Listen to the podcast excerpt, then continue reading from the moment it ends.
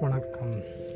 இன்றைய திருக்குறள் அதிகாரம் மூன்று குறள் இருபத்தி ஆறு செயற்கரிய செய்வார் பெரியர் சிறியர் செயற்கரிய செயலாகாதார். விளக்கம். பெருமை தரும் செயல்களை பெரி புரிவோரை பெரியோர் என்றும் சிறுமையான செயல்களை அன்றி பெருமைக்குரிய செயல்களை செய்யாதவர்களை சிறியோர் என்றும் வரையறுத்து விட முடியும். அதாவது பார்த்திங்கன்னா நம்ம செயல்களை பொறுத்து தான் பெரியோர் சிறியோர் அப்படிங்கிற வரையறையே திருவள்ளுவர் வகுத்துருக்கிறார். செயற்கரிய செயல்கள் பார்த்திங்கன்னா பெருமை தரக்கூடிய செயல்களை செஞ்சவங்க பெரியோர்.